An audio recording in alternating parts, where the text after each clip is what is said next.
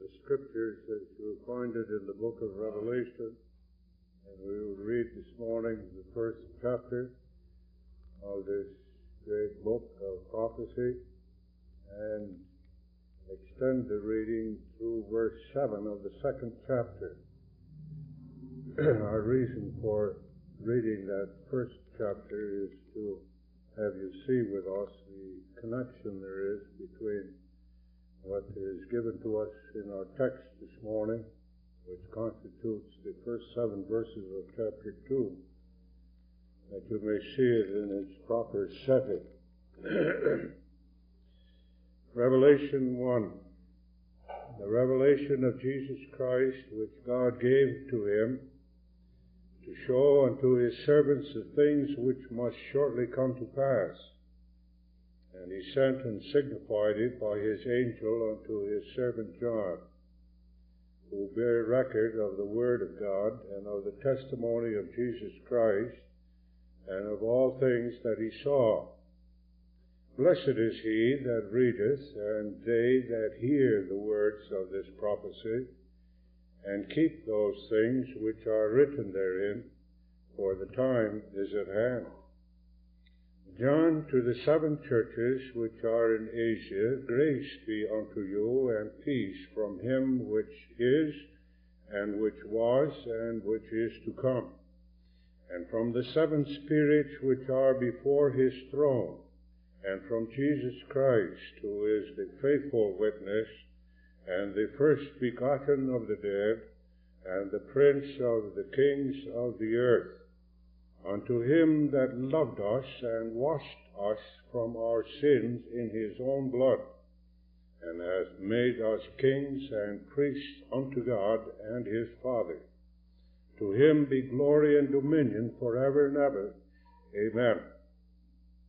Behold, he cometh with clouds, and every eye shall see him, and they also which pierced him, and all kindreds of the earth shall wail because of him. Even so, Amen. I am Alpha and Omega, the beginning and the end, saith the Lord, which is, and which was, and which is to come, the Almighty. I, John, who also am your brother and companion in tribulation, and in the kingdom and patience of Jesus Christ, was in the isle that is called Patmos, for the word of God and for the testimony of Jesus Christ. I was in the Spirit on the Lord's day, and heard behind me a great voice as of a trumpet, saying, I am Alpha and Omega, the first and the last, and what thou seest write in a book, and send it unto the seven churches which are in Asia, unto Ephesus, and unto Smyrna, and unto Pergamos, and unto Thyatira, and unto Sardis, and unto Philadelphia, and unto Laodicea. And I turned to see the voice that spake with me, and being, being turned, I saw seven golden candlesticks, and in the midst of the seven candlesticks, one like unto the Son of Man, clothed with a garment down to the foot, and girt about the paps with a golden girdle. His head and his hairs were white like wool, as white as snow, and his eyes were as a flame of fire, and his feet like unto fine brass, as if they burned in a furnace, and his voice as the sound of many waters. And he had in his right hand seven stars, and out of his mouth went a sharp two-edged sword, and his countenance was as the sun shineth in his strength. And when I saw him, I fell at his feet as dead. And he laid his right hand upon me, saying unto me, Fear not, I am the first and the last. I am he that liveth and was dead, and behold, I am alive for evermore. Amen. And have the keys of hell and of death. Write the things which thou hast seen, and the things which are, and the things which shall be hereafter.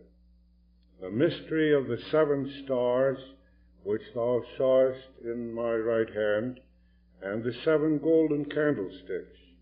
The seven stars are the angels of the seven churches, and the seven candlesticks which thou sawest are the seven churches. Now we have our text. Unto the angel of the church of Ephesus write, These things saith he that holdeth the seven stars in his right hand, who walketh in the midst of the seven golden candlesticks. I know thy works, and thy labor, and thy patience, and thou, how thou canst not bear them which are evil. And thou hast tried them which say they are apostles, and are not, and hast found them liars, and hast borne, and hast patience, and for my name's sake hast labored, and hast not fainted. Nevertheless, I have somewhat against thee, because thou hast uh, left thy first love. Remember therefore from whence thou art fallen, and repent, and do the first works, or else I will come unto thee quickly, and will remove thy candlestick out of his place, except thou repent. But this thou hast, that thou hatest the deeds of the Nicolaitans, which I also hate. He that hath an ear, let him hear what the Spirit saith unto the churches. To him that overcometh will I give to eat of the tree of life, which is in the midst of the paradise of God. Thus far our text. I would like to say at the beginning this morning, beloved, that it is our intention, according to the will of God, to call your attention in a series of sermons to these letters to the seven churches of Asia Minor. Our reason for doing that is because we are of the conviction that the Word of God here is very pertinent also to the Church of Christ today. We are going to call your attention to that in the course of our series, especially with a view to the practical value which a serious consideration of this portion of Scripture will have for the Church of Christ, and hopefully also for this congregation. It is also necessary at the very beginning, I believe, to point out to you the answers to several questions which would naturally arise when you consider such a portion of Scripture as we purpose to study. The first is, of course, what place do these letters, these seven letters to the seven churches have in the book of Revelation? And I must point out to you that the entire book of Revelation is really a series of visions which the Lord gave to the John, the apostle, the seer Patmos, concerning the things which are to come, all of which must transpire uh, preparatory to the coming of the Lord Jesus Christ. And really the theme of the entire book of Revelation was most beautifully expressed, I believe, by the late Reverend Hoeksema in his so-called commentary on this book when he said, Behold, he cometh. I'd like to stress that idea now and at the very beginning of our series. The Lord is coming. And I believe I told you that when we were with you the last time, that it is the purpose of all preaching to prepare a people for the coming of the Lord. That's what all our preaching is about. And therefore, our study of the book of Revelation, at least of this portion of it, must be keyed to that theme. In the second place, I would point out to you that the very first vision which John received on this Isle of Patmos on the Lord's Day was constituted of two main parts. The first of which, of course, is called to your attention in chapter 1, uh, verses 9 through 20, where you have the vision of the Lord, the exalted Lord Jesus Christ, walking in the midst of the seven golden candlesticks. And the idea of that is that the Lord here walks in the midst of His church. As is pointed out in verse 20 of chapter 1, the candlesticks represent the churches, the church of Jesus Christ in its entirety. And it is the Lord who walks in the midst of those churches to observe her, uh, to take cognizance of her, of what she is doing in response to his work of grace within her. And where there has appeared some uh, fault, uh, something that is worthy of his criticism, uh, he says so. And where there is a possibility of commendation, he says so. And all of this, of course, is done with a view to uh, preparing the church of Christ for his coming. Uh, the second part of that vision were, was the seven letters, epistles, which Christ uh, dictates must be sent to individual churches that were at that time historically and geographically situated in Asia Minor. They are enumerated in chapter 1, each one in their turn. Uh, these seven churches, of course, are historically existing churches at the time that John received the vision. However, we hasten to add that it is the purpose of Revelation not simply to limit the word of Christ to seven existing geographically situated churches in the world, but there is also to be understood here uh, a typical significance and a spiritual significance which pertains to the church of Christ as you may find that church at any time throughout this entire dispensation.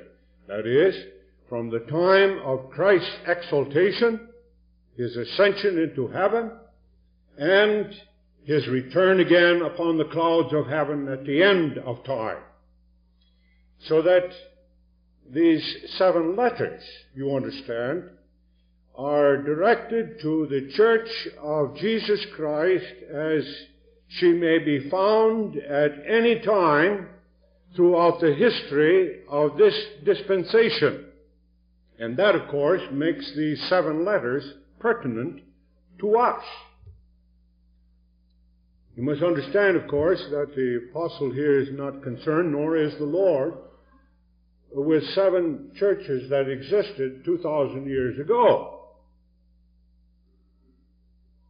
But he is interested in his church as it must be consummated, as it must finally appear in the day of his coming. If you can keep that in mind, throughout this series, it will be very helpful to you to understand with me the Word of God in this portion of Scripture. Uh, these seven letters are therefore directed to the entire church.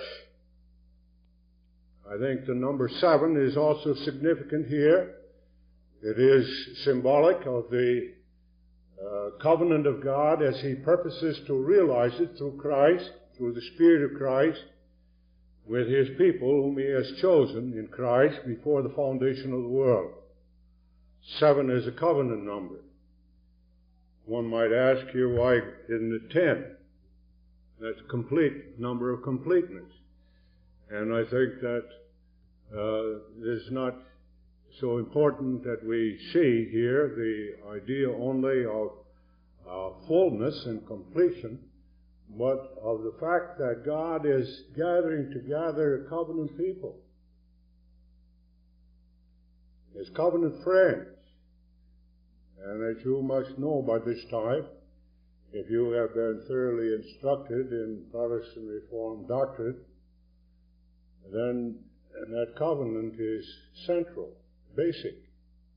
Everything evolves around the idea of God's covenant. And that's the reason why also this doctrine receives the emphasis that it does in our preaching. Particularly, we are interested this morning in the letter which uh, the Lord purposes to send to the church of Ephesus. And Ephesus, of course, is the city, historical city, geographically situated on the west coast of the peninsula of Asia Minor. Is a very uh, worldly city, a very prosperous city, where a tremendous amount of commerce and trade uh, was realized throughout that entire section of the world. It was also a city of great learning. There were universities established already in the days of the apostle in that particular city where young men, young women came from many miles around to be educated in the doctrines and the philosophies of the day. As we suggested already, it was a very wicked city. Was an idolatrous city. And the core of that idolatrous worship was uh, dedicated to the great goddess Diana of the Ephesians, of whom you may read particularly in the book of Acts, chapter 19 and following. Uh, the Lord purposed to have His church uh, gathered and established in the city.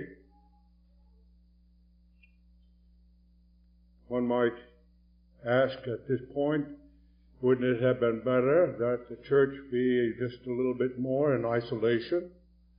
Perhaps somewhere out there in the sticks, in the country, uh, where they would not be so easily affected by mundane things which were pronounced in the city, and particularly of the idolatrous practices that were predominant there.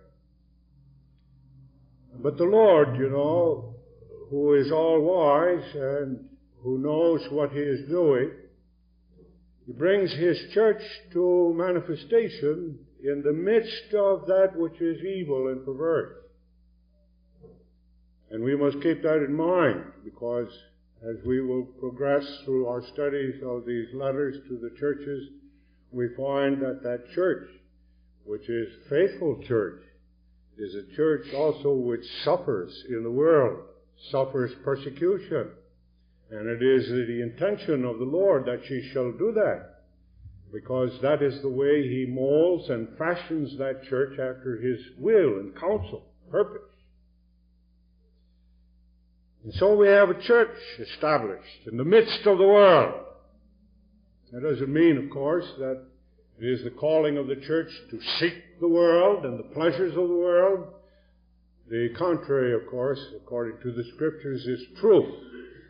It means then that that church is going to live and manifest itself there antithetically as the light over against the darkness. That's the purpose, the divine purpose. We must keep that in mind.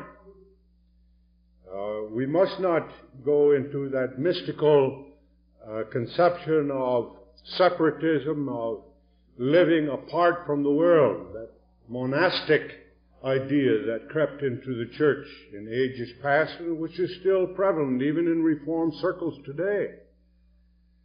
That's not true that we must live apart in the physical sense of the word, but our separation must be spiritual. And that idea is pronounced, I think, when you consider that here was a church that was located in such a, an evil place and an evil time where she is called to show forth the light which Christ is pleased to shed abroad in her heart. Uh, this church also, as we will see presently a little bit more distinctly, was shepherded by some excellent ministers. The Apostle Paul was undoubtedly the very first to serve this church. He visited this place at least three times, but once he spent the greater part of three years ministering to them the gospel night and day, not only in their Sabbath assemblies, but also from house to house, indoctrinating that church in all the fundamentals of the truth. And he was succeeded by his son in the gospel, Timothy, who, as you may know, if you're acquainted with Paul's letter to the Timothy, was evidently a very sound minister, having been thoroughly indoctrinated by the apostle himself. And Timothy was succeeded by the great apostle of love, who is the secondary author of the book of Revelation and of the letters which we are about to consider. It was evidently from this church that he was brought in the way of persecution to exile to the Isle of Patmos, where he finally uh, passed away as a servant of Christ. So that this church, from the very beginning of her existence, was thoroughly founded and grounded into the truth of the gospel. This is what we must understand. And as we will see now in a moment, uh, the Lord, when He takes observation of this church, also takes cognizance of this fact that she was a church that is well established in the truth. However, there is one thing that is missing in this church, and there is a certain defection which the Lord must call to her attention and which is very serious, and if it is not repented of, will bring that church ultimately to extinction. And that is, this church has left her first love. And this threat, this judgment of Christ is weighted with certain uh, threats and in repentance is encouraged through certain promises which conclude the idea of our text for this morning. And if you can keep all of this in mind, then you will have at least a brief, in brief an idea of the direction in which we plan to go in our discussion regarding the Church of Ephesus. I want to call your attention to this scripture under the theme, the church that left her first love. And I would have you notice with me, as announced in your bulletin, first of all, her commendation. I must remark here that this is notable in every one of the letters.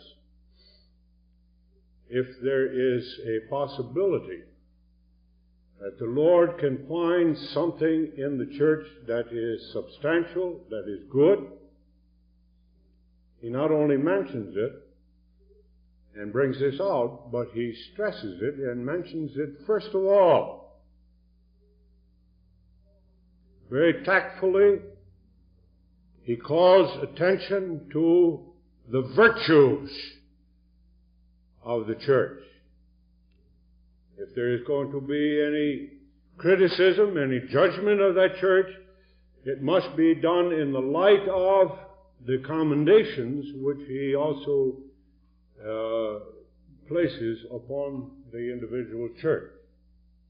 And so we have commendation. In the second place, her defection, and thirdly, her calling. When we consider, first of all, the commendations which the Lord gives concerning this church, uh, we would stress the point that it is His judgment that this church is sound in doctrine. That's a commendable feature. And it must be stressed also today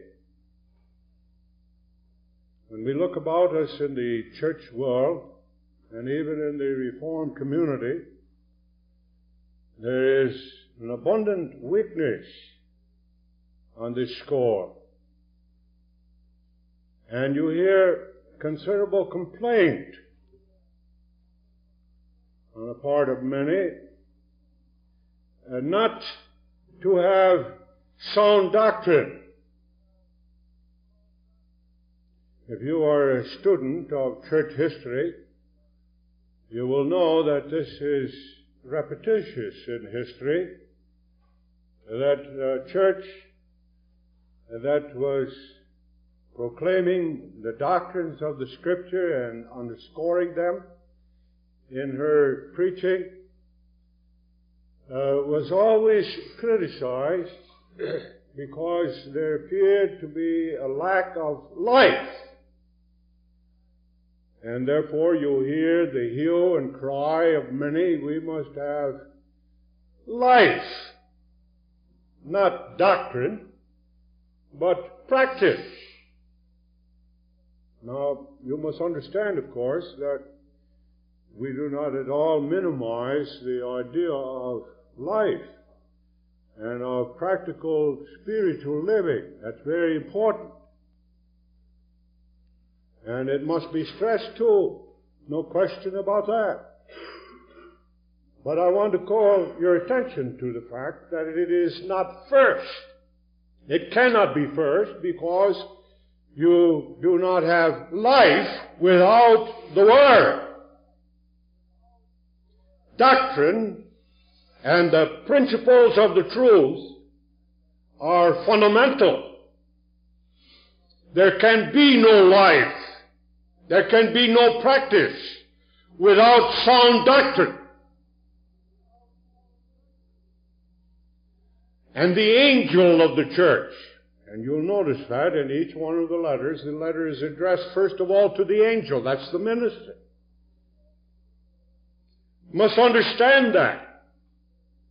That when he is called to the church of Jesus Christ, it is fundamentally and first of all his calling to instruct the church of Christ in all sound doctrine.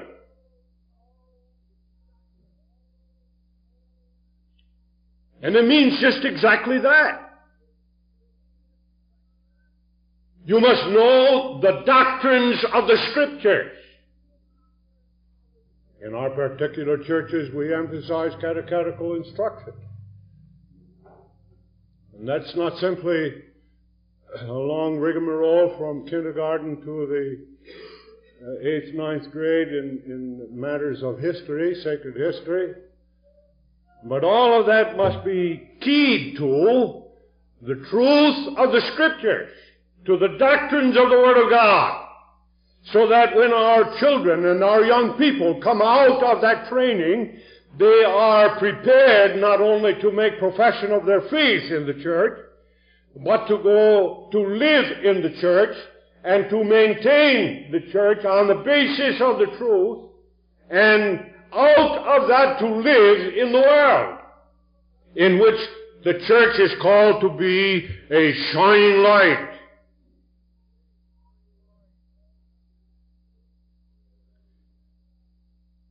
And when the Lord observed the church of Ephesus, the very first thing and the most important thing in his observation was that this church was sound in doctrine. It became very evident when there were men who crept into the church who proclaimed themselves to be apostles of Christ and therefore could speak his word with authority. Apostles were those who were sent of Christ to speak his word, to declare what Christ has said. And these men came into the church. You read that there in the, in the text. And thou hast tried them which say they are apostles and are not, and hast found them liars. Evidently there were men who came into the church who professed to be uh, inspired by Christ and who spoke His word with authority, but the church of Ephesus, who had been founded in the Word of God, was able to discern that they were liars. They were false apostles. And therefore, uh, they did not hesitate to judge them as such and to cast them out. And that brings up the idea that this church of Ephesus was not only strong in doctrine, but was also very efficient and diligent in Christian discipline. The church took observation of her members, and particularly of her ministers, and would deny them the pulpit when they spoke the lie as it must be discerned from the scriptures, from the doctrinal truths in which they had been founded. And these two go together, you see sound doctrine and Christian discipline. Don't you ever forget it. The church that neglects either one or both is a church that is destined to extinction. And I'm just old enough to know how this works out historically. I've seen it with my own eyes. The Reformed Church of America, for example, if I may mention names, is a church one time that was very sound.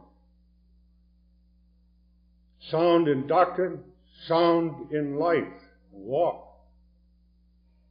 I can remember in my youth hearing ministers preach in that church that were just as reformed as you found them in the Christian Reformed Church, of which I was a member at that time sound preachers. And you had men of faith in the consistory. Staunch reform men, and I'm telling you, they had beards and they, and they were proud of it. They were austere men. When they looked at you, they looked a hole clean through you. That's the way it was.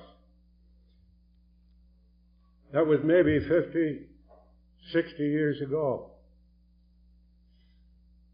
Don't have that anymore today, with just a few ex- exceptions perhaps. There's no sound preaching in that church anymore. And certainly no discipline. You can almost do anything you please in that church and get away with it. That's what happens. The church is gradually removed from its candlestick because it is not faithful in the fundamentals.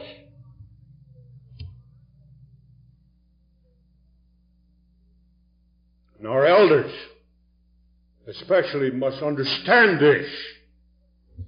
What comes from this pulpit must be the pure word of the gospel, nothing else. What is taught to our children in the catechism must be the sound doctrines of the scriptures, nothing else. You don't go there just to waste your time and to fill in a certain hour, but you go there with a view to inculcating into the very youth, which is the future of the church, the truth of the scriptures. That's very important. And when you elders, I understand from your bulletin, are going around in your family visitation, you don't go there just to drink coffee and have a sociable hour with people of the congregation. That's not your business. Nor do you go there to ask them how you're getting along and how do you like it in our church.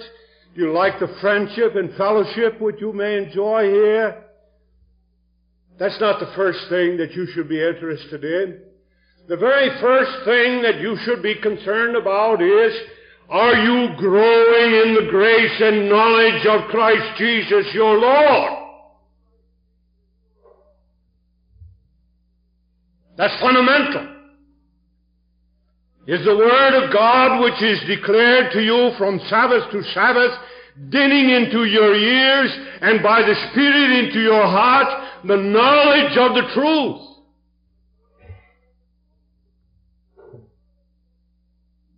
That's absolutely essential.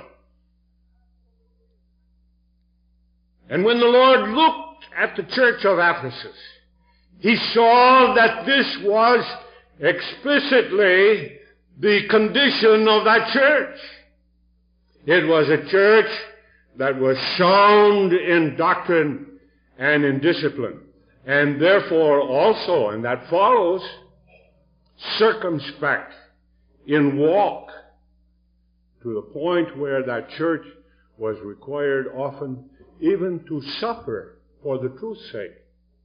That's very clean, very, very plain, I think, when you look at verse 2 of our text. I know thy works and thy labor and thy patience and how thou hast canst not bear them which are evil and have tried them and that say they are apostles and are not and has found them liars. I know thy works.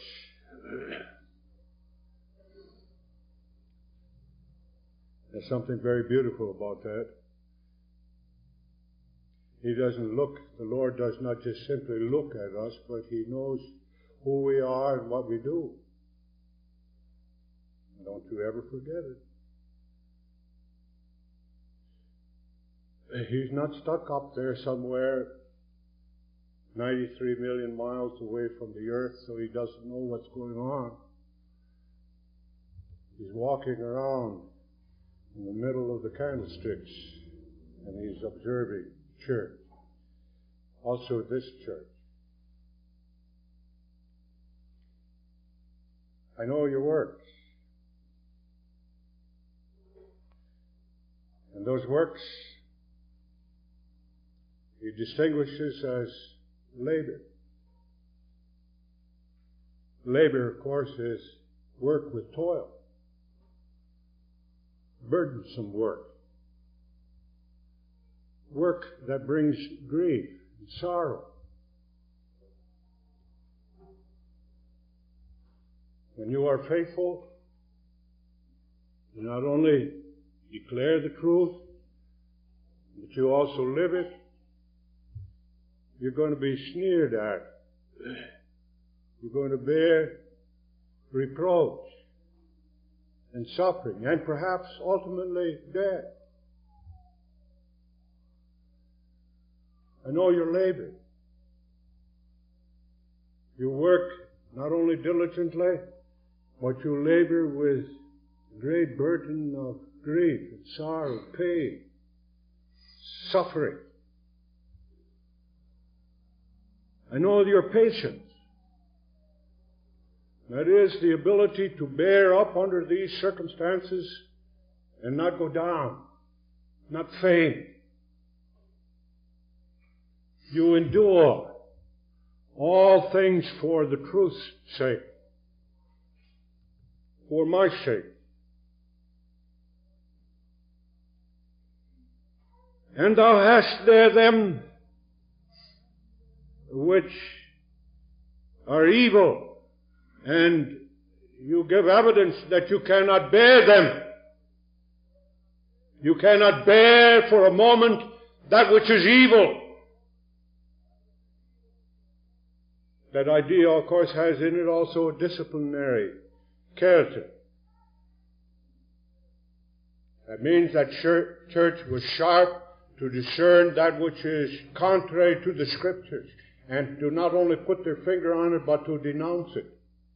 And that too must be evident in the Church of Jesus Christ. We must not carry along a discipline case for years and years and not bring an end to it. It must be done with dispatch. When that which is evil is among us, it must be denounced until it is rooted up and cast out. The church must remain pure.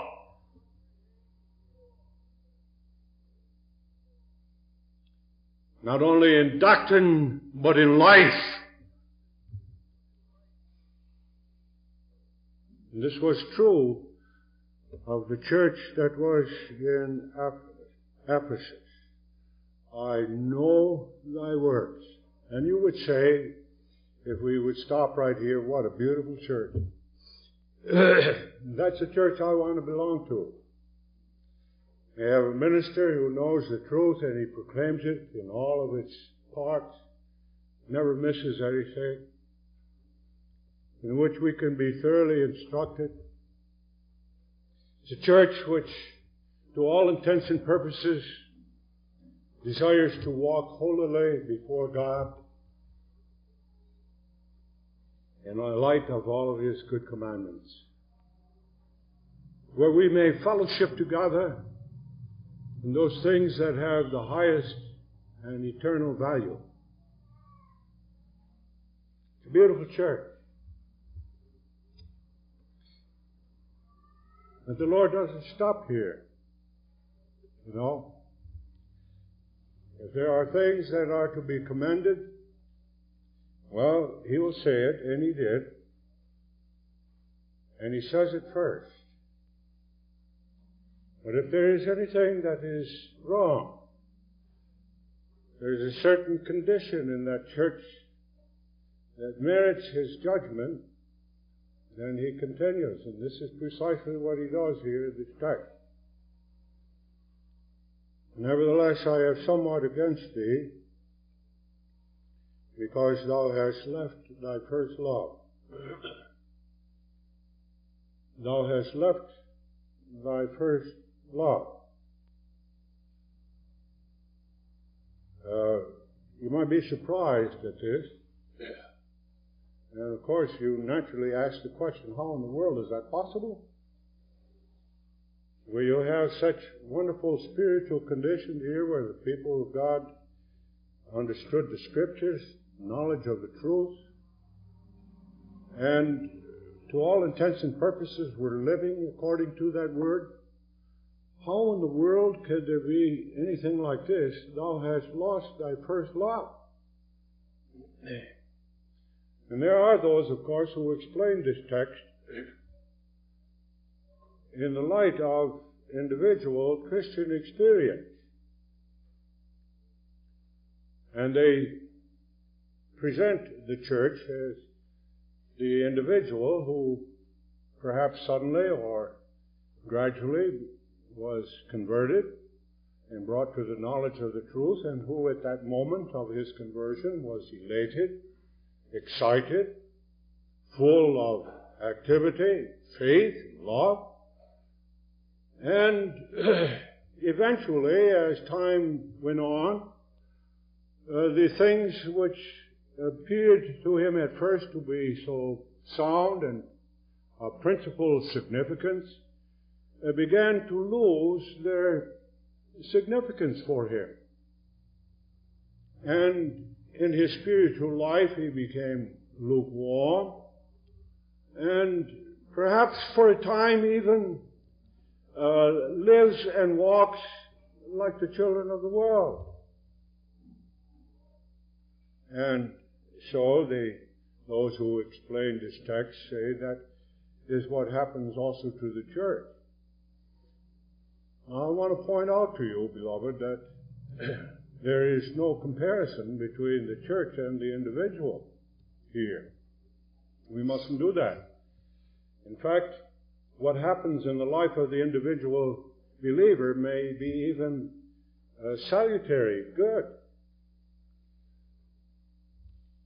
It's good, you know, in our personal lives when we come to the point in our experience where we say, well, I'm not living like I used to, full of enthusiasm and full of zeal for the cause of God. I find so many different things that interfere with my life, my television and my reading material and my business and all of that. It all encroaches on my life so that I'm not able to exuberantly and full of uh, passion and zeal uh, devote myself to the service of the Lord and of His kingdom. I say that's good. That's good that we have that experience because that always brings us back where we ought to be. And it's quite natural too. There's nothing unnatural about that in the life of the child of God. It isn't so, you know, that when you become a child of God, that then you ride over the circle of the earth and you have no more depression. You don't come down. The fact of the matter is, if you are spiritually alive, you discover that that's true every day. You wonder at last sometimes how in the world you can even be a child of God. And you say that to the Lord too. How in the world can I be thy child when I live like I do? Why, that's awful how I live. And the Lord says you must repent. And of course you confess your sin and you find grace and forgiveness and restore again unto your spiritual life. That's true in the life of every child of God. What you must understand here, beloved, is that the Lord is not addressing so many individuals, individual believers in the church of Christ, but He is addressing the church of Jesus Christ. That church as she comes organically to manifestation in the world, from generation to generation, as she develops historically. I'm going to have occasion again later on in another sermon presently to point this out to you, particularly how this can happen. And that means that in the development of the church, you always have this, those old people that were responsible for the organization and establishment of that church pass away. The time comes that they become old and they pass away. There's another generation comes up. That generation that did not, for example, live through the experience of history. All that they know about that history is second-hand tradition. They may like it. They may support it. They may say, we stand on the shoulder of our forebears. And that's proper, of course. There's nothing wrong with tradition, but it mustn't be just merely tradition. There's nothing wrong with knowing the truth of the scriptures, intellectually, so that this thing is pounded into our minds, into our understanding. But there must also be a spiritual apprehension, appropriation of that truth. It must be that that doctrine is such that it lives in your fiber, that it motivates you, that it principles your whole life. It's not just something dead that you carry around with you as a book or a suitcase, but it is something that lives in your soul.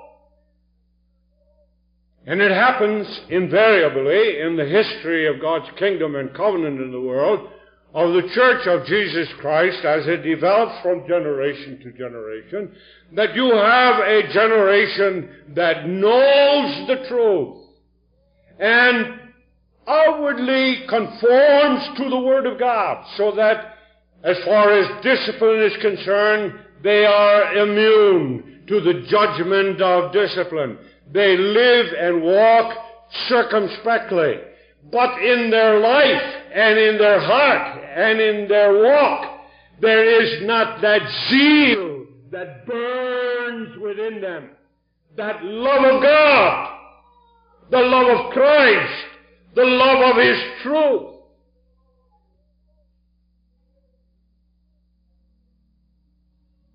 I think I see that, especially with that true before we retired from the ministry when we had a weekly teach catechism. We discovered this all the time. Children, if they learned their lessons, did it because their father and mother told them they had to. Father and mother saw to it that they did. as soon as they recited, that whole instruction just flew out of their mind. They just learned it for a moment. You can have that. Happens all the time. Teachers in the Christian school observe this too, daily. Got a head full of knowledge, but you don't have a heart. You don't have a heart that vibrates, pulsates with the love of God, with the love of Christ. This is what happens. And when that generation becomes a majority, beloved, as it often does in history, then the church goes astray. And then not only do you lose your first love, but you have all of these other condemnations that appear in all of these other letters addressed to the church of Christ. Apostasy begins with the loss of the love of God. Now don't misunderstand that. That does not mean that there is a falling away of grace. I say once more, the distinction here is not concerning the individual, but concerning the church. The individual child of God doesn't lose the love of God. That's forever impossible. He is preserved in that love, no question about it. But the church can, and it often does. And this is precisely what was happening here to the church of Ephesus. And mark well, beloved, this church was at the very beginning of its apostasy when it lost or left the love of God Christ. And the Lord who loves His church and remonstrates with her, calls her to repentance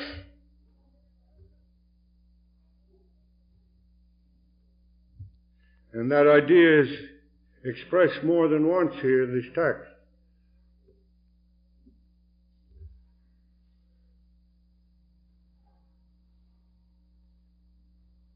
Remember, therefore, from whence thou art falling, and repent,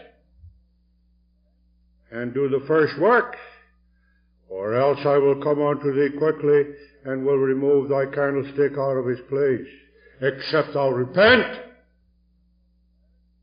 And repentance here, as it is in all of the New Testament scripture, is always fundamentally change of mind and of direction.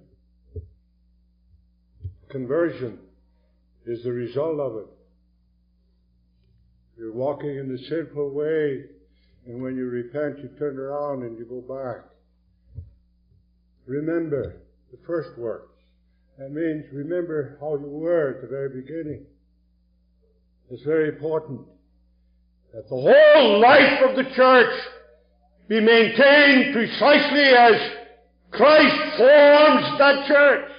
A vibrant, living, loving church that responds to His Word and maintains that Word in not only in her individual life, but also in her practice in the world. That's important. Repent. Do the first works. Go back. Oh, that's an entirely different theme than you hear in the world today. You know? In the world today, forget about it. We just had that in the last election. We've got to get, get rid of that old stuff. Get rid of Carter. Get rid of his administration. We're going to have everything new. And now after the election, you know, that's all they're talking about. What's going to happen now? We must go on. Progress. Progress. Well, the Word of God says if you have been walking in the wrong way, you better go back. You go back to the beginning, where you came from, what you were, and look at yourself as I see you. And beloved, this is you're going to hear again and again in this series. When we get through with this series, you're going to see yourself and myself precisely as the Lord sees us. And that is very, very important. We don't care what people say about us, what man has to judge, but it's very important that we understand clearly what the Lord sees in us and how He judges us. And our judgment must be precisely as His. Or we're lost as the church of Christ in the world. Don't you ever forget it. And this is so important, and I want our, especially our young people, our young married people, who are bringing up families, to understand this. You are the future of this church. The furthest possible projection of it. And these little children are still father projection of this church. If this church is going to continue in the truth, then it must continue also in the love of God. So that you respond in that love. Not only over against the doctrine and the discipline of this church, but also in your life and in your walk. And the Lord seals this judgment with a threat. If you do not repent, you don't listen to me. And I'm telling you this at the beginning of your departure. And there is no future for you but to be pulled out of your place among the candlesticks. And that means destroyed forever you become extinct. That's what's going to happen. But if you listen to me, and you do what I tell you, and have an ear to hear what I'm saying to you, and what the Spirit says, and to him that overcometh will I give to uh, eat of the tree of life which is in the midst of the paradise of God. Uh, that's typical, of course. The picture was there already at the beginning of history, when the Lord began to form his church. There was a paradise, in the midst of which was the tree of life, which if one ate of it would live forever. In the kingdom of God, which he is going to realize, there is also paradise with a tree of life. and they that are obedient and faithful, who return to their first love, shall eat of it and have communion and fellowship with God in Christ and enjoy Him forever. That's the promise. And therefore, we must say to you this morning, beloved, if you are under this category of having lost your first love, repent. Return to that love. Honor the Word of God and the truth, not only with your lips,